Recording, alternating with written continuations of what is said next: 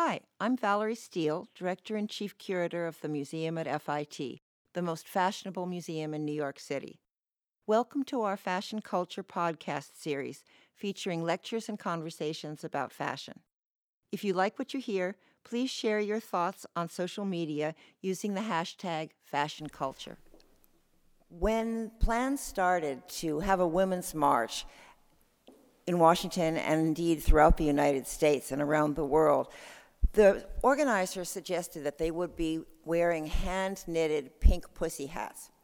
And this idea did not go uncriticized. One feminist writer penned an editorial for the Washington Post which began, Sisters, back away from the pink. She said, Matters facing women now are extremely serious, and wearing cute little pink hats is just going to trivialize the issue. So I had already started working on a book and exhibition on pink at that point. But that really made me think why is pink regarded as such an unserious color? What is it about pink that's so controversial? Because uh, it's often been thought of as sort of the most controversial color.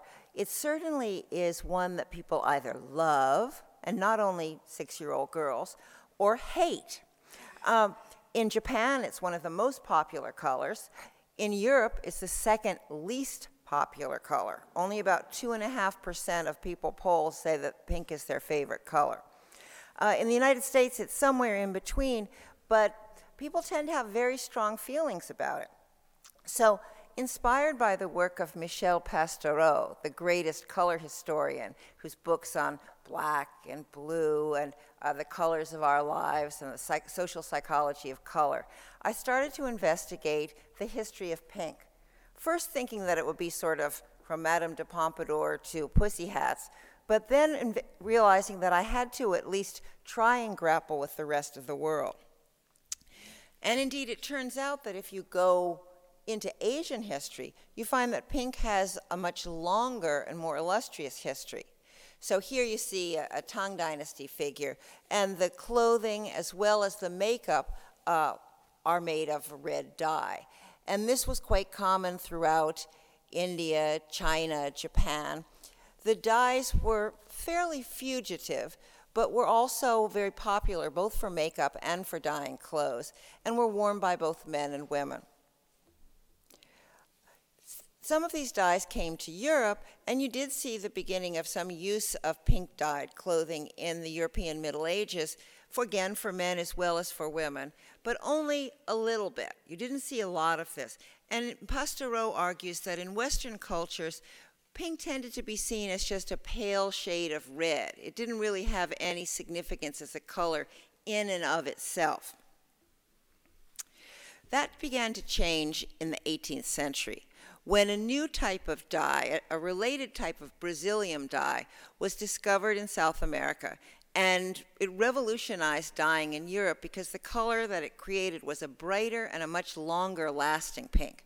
It was so important economically that an entire country, Brazil, was named after this dye. And of course, the new color was avidly picked up by the French court because Paris and the French court were the most trend setting place in Europe where novelty and new fashions were absolutely crucial. So these new dye, the juxtaposition of the city of Paris, and also the patronage of Madame de Pompadour uh, helped bring pink into fashion. It was fashionable in clothes. This is a miniature a court dress, which was done for a fashion doll. Before they had fashion magazines, they sent dolls around with the latest fashions on them. In our exhibition, we have this beautiful 18th century dress uh, from the Los Angeles County Museum. And I should tell you, the organization of the exhibition, I hope you'll go across the street and see it, is in two rooms. The first room is the pink you know for sure, mid 19th century to late 20th century, the feminine, girly pink. And then the second room, where we go back in time to the 18th century and we go to other cultures around the world and right up to the present, brings you aspects of the pink you may or may not know. Because uh, this 18th century pink was not just a color for women, it was very much a color for both men and women, boys and girls. It's sometimes mistakenly said, oh, pink is for girls now, but it used to be for boys. That is not true. If you go back to the 18th century, it was for both genders. Um, you see it in extant garments, and we have two men's suits in pink in the exhibition. You see it in fashion illustrations, in paintings. It's not only in fashion, it's also part of the visual arts. So someone like Boucher, Fragonard, lots and lots of pink. Notice the emphasis on sort of pink parts and, and pink blushing on Caucasian skin. You see it also in the decorative arts like porcelain. In only one way is pink really signaled as feminine, and that is in conjunction with makeup, and particularly with the idea of blushes against white skin. So the idea in the 18th century was that if you blushed, it meant that you were an innocent person who suddenly had an awareness of something sexual. Uh, on the other hand, if you were painting on false blushes, it probably meant you were so hardened and cynical that you were incapable of being shocked by anything. So uh, it was worn by aristocratic ladies at court, but it was also associated with prostitution. And indeed, uh, that early image that I showed from China, the Tang Dynasty lady, there too there was an ambivalence that makeup in pink started to be seen as feminine and, and definitely associated with prostitutes and courtesans. Too much makeup uh, indicated that you were involved in some way in the sex trade. Here you have a beautiful modern Sèvres by Cindy Sherman, where she's sort of impersonating Madame de Pompadour. So this is the earlier, when pink was for men and women and didn't have gender connotations. By the 19th century, uh, you really see the feminization of color in general and the feminization of pink. And this dress starts off the first room where we look through changing shades of pink. And in the first room, I encourage people to think about the different names that we have for different shades of pink baby pink, ballet slipper pink, Barbie pink, blush pink, um, candy pink, hot pink, shocking pink. Many of them have to do with ideas about women or femininity. Why did pink become feminized? The simple answer is that because men's clothing gave up on color and decoration in the 19th century a very complex phenomenon having to do with the rise of capitalism and democracy. So pink was not the only feminine color. Women wore blue and yellow and green, and, but gradually over time, pink does become an important color for females. Now, after, after I um, had finished writing the book, I found some of the earliest references to pink versus blue that I've ever seen. Uh, the earliest one I found prior to that was um, from Little Women, where there's the scene in Little Women where there are twins born, and Amy says, We're putting a pink ribbon on the girl and a blue ribbon on the boy, so that way you can, in the French fashion, so that way you can tell them apart. So that book's published after the Civil War um, I went back and found in French fashion magazines that yes, indeed, you did have advertisements for baptismal clothes with blue and pink ribbons that way. But then I also found in the 1840s in La Presse an account of a fancy dress ball. And some people wore the typical black domino, a hooded cape, over their costume. But one group of young men and women had it where the men were wearing sky blue and the women were wearing pink. That's the earliest I found of the pink and blue pairing. And I don't know where that came from. Um, but one of the key reasons that pink, I think, became so feminized had to do with the association of pink with pink parts. Now, men as well as women have genitals, lips, tongues, nipples, but in male dominated society, the sexual object is, tends to be thought of as a woman or as a younger, effeminate male. So I think this association of pink parts, which we can see right back, there's poetry in the 19th century where people are referring to pink parts of the body. This brassiere by Paul Poiret from the 1920s. Of course, Schiaparelli's a high-heeled shoe, again bringing some phallic symbolism with her collaboration with Salvador Dali. We see it throughout the art world. So with the Tom Wesselmann, again, we're seeing the idea of pink as being idealized color for Caucasian female skin, and then brighter pink for things like nipples and lips. We see it a lot in intimate garments, beginning particularly in the later 19th century. So here in Manet's uh, painting referring to the senses, you have her in a pink dressing gown or peignoir. It's an intimate kind of clothing that would only have been worn in private. And you also find it coming in in lingerie in the later part of the 19th century.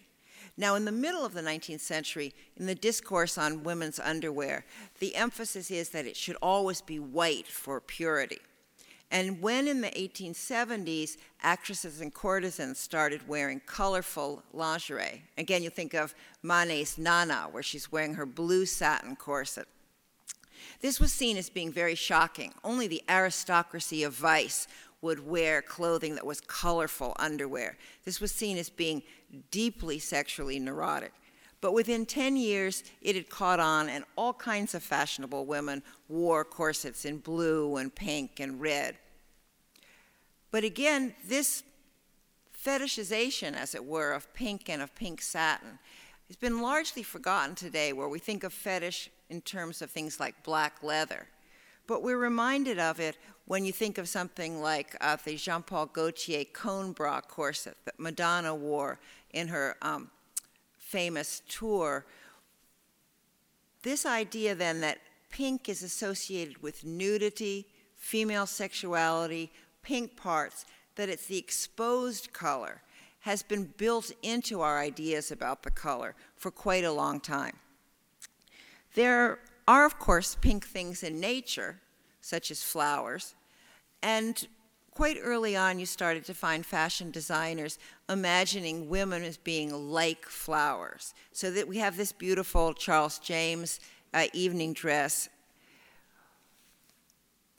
Nobody studies botany anymore, but in the past, people were quite aware that flowers were the sex organs of plants and that the, they were colored and scented in order to attract pollinators. Flowers were also associated with the fleetingness of time and beauty. So the idea again of woman as flower implies that a woman's beauty, like a flower's beauty, is very temporary. Then there's also the association of fruits and with sweet things often being pink. So again, you have this idea of the association of the sweetness of sexuality and the idea of sweetness and candies. When you go to the exhibition, you'll see that some of the wall text, I wanted it to be different shades of pink. It ended up, I think, looking too much like a tequila sunrise. But that does at least indicate the idea that it's, a, it's always thought of as being like a sweet and sexy color. In children's clothing, as I said, you do have early on the idea that pink was for girls and blue was for boys. But when it gets to the United States, that gets very confused. Um, this is a little boy's outfit, which is pink from 1895. And this is the same little boy. Um,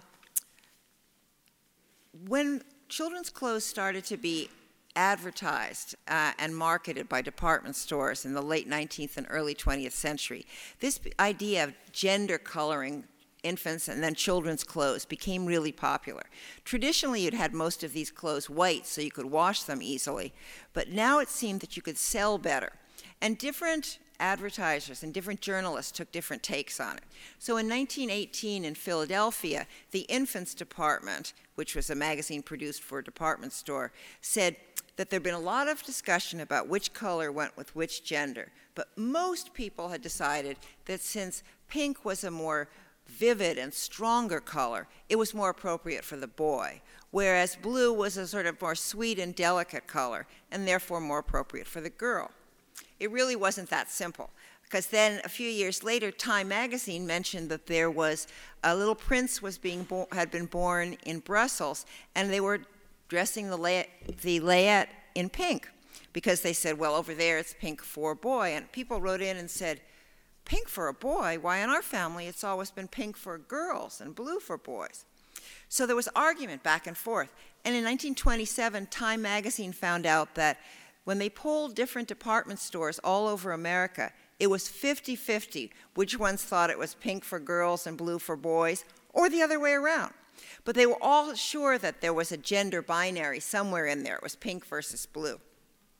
I think one reason in this country it tilted towards blue for boys has to do with the sale to a millionaire and the publicity surrounding Blue Boy and Pinky.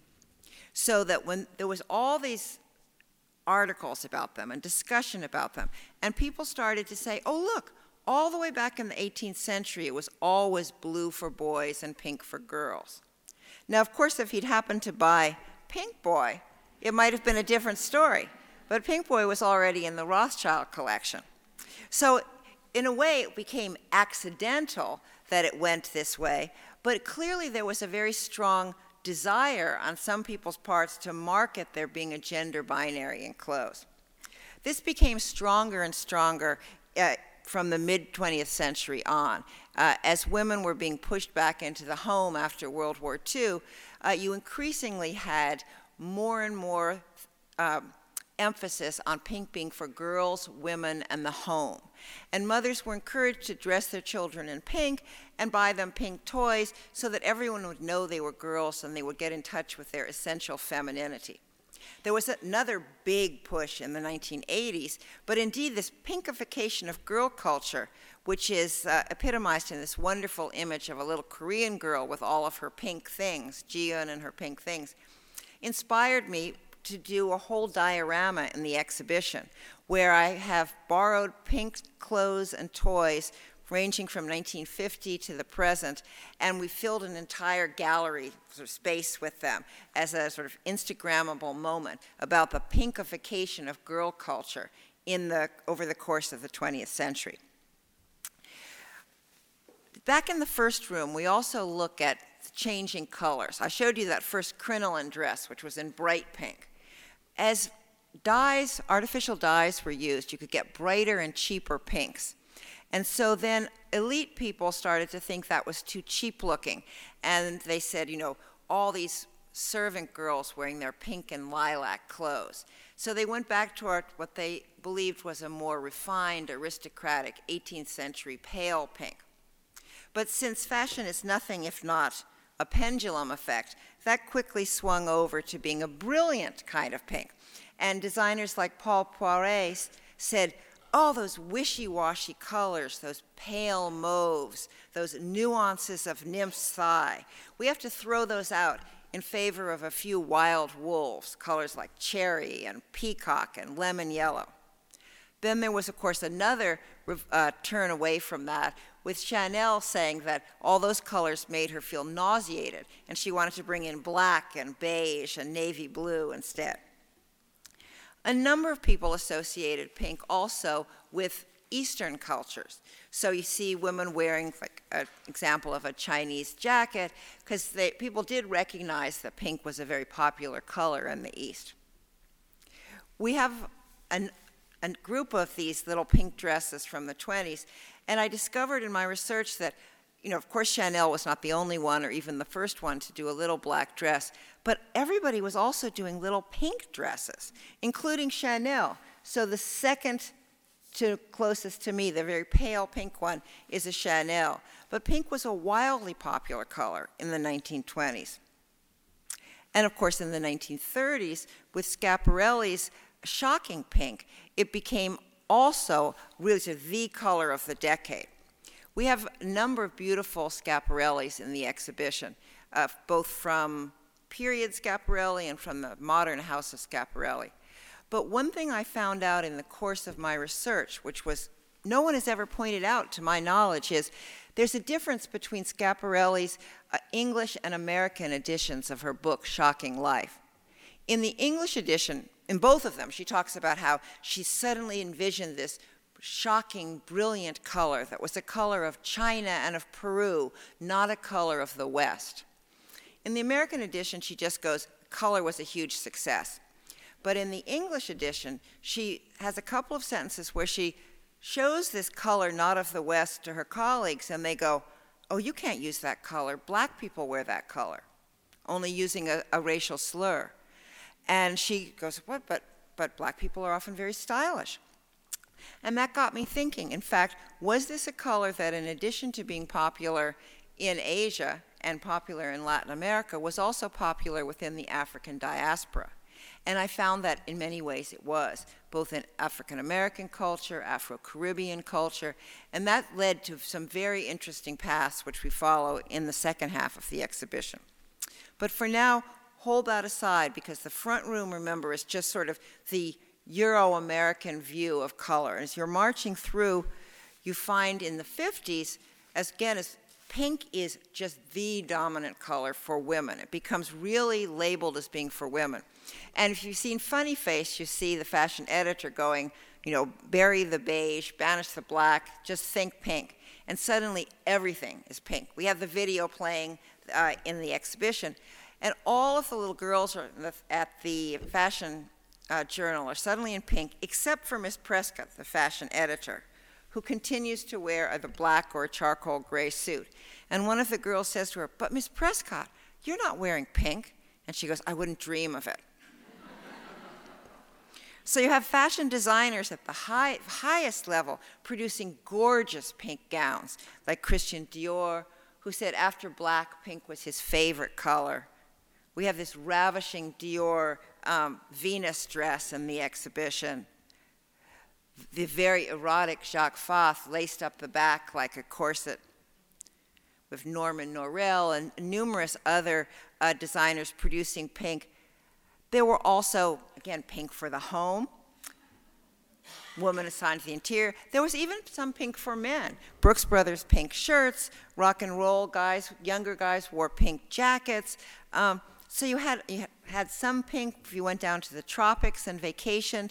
So little bits of pink were even creeping into the men's wardrobe, indicating that there were alternatives to the overwhelming femininity that was the primary message of pink in the middle of the 20th century in the USA. Mrs. Vreeland, the uh, editor in chief of Vogue, famously said, Pink is the navy blue of India. And the idea that pink was a color popular in Eastern culture began to impinge on Western awareness, so that you see pink being worn in fashion photographs, which are set in India. In fact, anyone who goes to India sees that pink is a color worn by both men and, as well as women. When you look into African American culture, you find that it's not just Elvis Presley, who had a pink Cadillac and a pink bedroom and a pink jackets, but someone like Sugar Ray Robinson, the boxer, was also embracing pink. That, again, if you look at the work of uh, painters in Harlem, you start to see that pink is much more acceptable for men in the African American community and also in the Afro Caribbean community. There's testimonial from people who moved from Jamaica to London in the middle of the 20th century where they described how they were so shocked at how drably the English dressed, and the English were so shocked at how brightly and colorfully they dressed.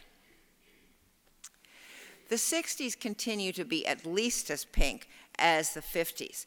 You have pink in all the fashion magazines, you have fashion reporters like saying, I don't know why we even bother to talk about black. All anyone's doing is wearing pink peach pink, rose pink, baby pink, bright pink. Just as Mamie Eisenhower was seen as being, you know, wearing First Lady pink, so also was Jackie Kennedy. The 70s was not a pink decade except when it came to Barbie. Barbie, who had been hitherto been extremely fashionably dressed in little miniatures of high fashion, suddenly began being marketed for much younger girls and much brighter, glittery pink. She also had a much bigger, toothier smile and gradually was being transformed into a very different kind of doll. Ebony Fashion Fair also testimonial from that the organizers talked about how they were very into showing brilliant colors including bright pink uh, as part of african american fashion. Meanwhile we wouldn't have any kind of music if it hadn't been for the african american influence. So popular music from rock and roll and elvis presley to the punks took a great deal from african american music. Here you have uh, the sign for Vivienne Westwood's shop, Sex. Uh, and again, just like the giant letters uh, above Sugar Ray Robinson's restaurant. And the lead bass guitarist for The Clash, the punk group, said that pink was the only true rock and roll color. So you're getting the development of a kind of rock and roll, punk, later also a hip hop color. Some designers stayed with pink, like we borrowed this wonderful Yves Saint Laurent with the giant pink bow in the back. What the French talked about, how you had the uh, romance and sweetness of pink along with the brilliance of black, and they called this the perfect duo of love. In general, though, for most Americans, the idea was that pink was the princess color. And so when you see something like on the red carpet, Gwyneth Paltrow wearing the uh, Ralph Lauren pink dress, which we have in the exhibition, this is the image that comes up. It's an image which is almost parodied in Japan with the girl culture there, the Lolita culture, where everything that's uh, pale pink and ruffly and cute is created. But all of that then is picked up by avant garde artists and designers like Rei Kawakubo, who begin questioning the little girl aesthetic. And so do Japanese artists who have uh, wonderful works about like nice little girl's dressing room, which are questioning the real Japanese obsession with pink. Japanese were among the first to start also doing dyed pink hair, and that whole girl culture was a kind of very special Japanese take on punk. Within LGBTQ culture, also, pink was embraced by a queer faction from the 70s on, taking the pink triangle, which the Nazis had used to label male homosexuals, and reappropriating it as a sign of gay pride and AIDS activism.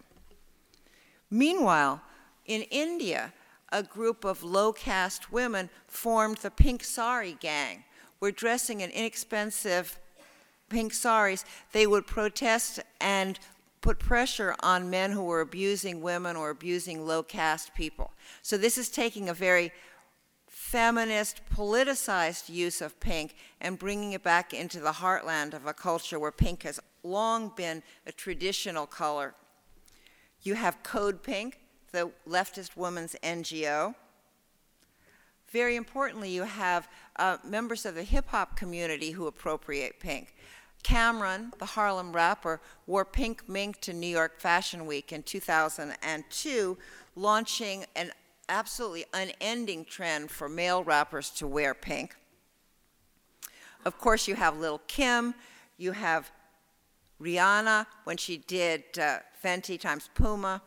Within Africa itself, you have a whole uh, Sapeur movement and a number of designers who are working on pink for men as well as women. The idea of pink and the ballerina is being brought into new phases, particularly as the idea of the ballerina itself is being expanded to women of multiple races and to the idea that ballerinas are not just sort of weak little girl toys, but in fact are athletes and disciplined performers. So, over the course of the exhibition, we look at a variety of these different aspects of modern pink fashion. Whether it's sexy as underwear, whether it's someone like Jeremy Scott, who is sort of ironically picking up on Barbie as being, again, a kind of queer icon of femininity. The whole millennial pink phenomenon of all kinds of high fashion designers picking up on pink and young women picking up on pink saying, why shouldn't we be able to wear pink? It's looked down on because of its association with women and girls. But is there some way that we can appropriate that just the way gays have appropriated pink? It's entered into all kinds of decor now for interiors, for restaurants. Designers like Miuccia Prada are using it, saying, Can you be strong in pastels? Is that possible? At Gucci as well, we're seeing it for men as well as women in a kind of new maximalist aesthetic. In Celine, the intelligent woman's designer, you're seeing sort of lipstick fluid pink as though appropriating again, saying that it's not a stupid, unserious color. And probably most importantly, we're seeing it with Rei Kawakubo of Comme des Garçons, who takes in her 18th century punk collection the idea of powerful aristocratic individual women in France and translating it to 21st century women so that flowers now are no longer for the woman who's just being sort of plucked by a man, but instead are on a kind of armored samurai like um, uniform or picking up onto uh, the idea of a, a, skirt with panniers, instead a pleather ensemble with the broad shoulders and the panache and sheer taking up space of a woman of the 18th century. All of, in all of these ways, by drawing on international ideas, by drawing on the past, by drawing on pink as a color of protest and rebellion and rock and roll, people today have reconfigured pink. Going back to the main idea I have for the exhibition, which is really that, as Michel Pastoureau says, there's no trans historical truth about color. It's society that makes color and creates its meaning. So that as it's made, it can be unmade and remade. And what we're seeing now is a questioning of all of those stereotypes of femininity that have been associated with pink for so long, and a broadening of the association so that pink can be not only pretty, but also punk, powerful, cool, androgynous, and global. Thank you very much.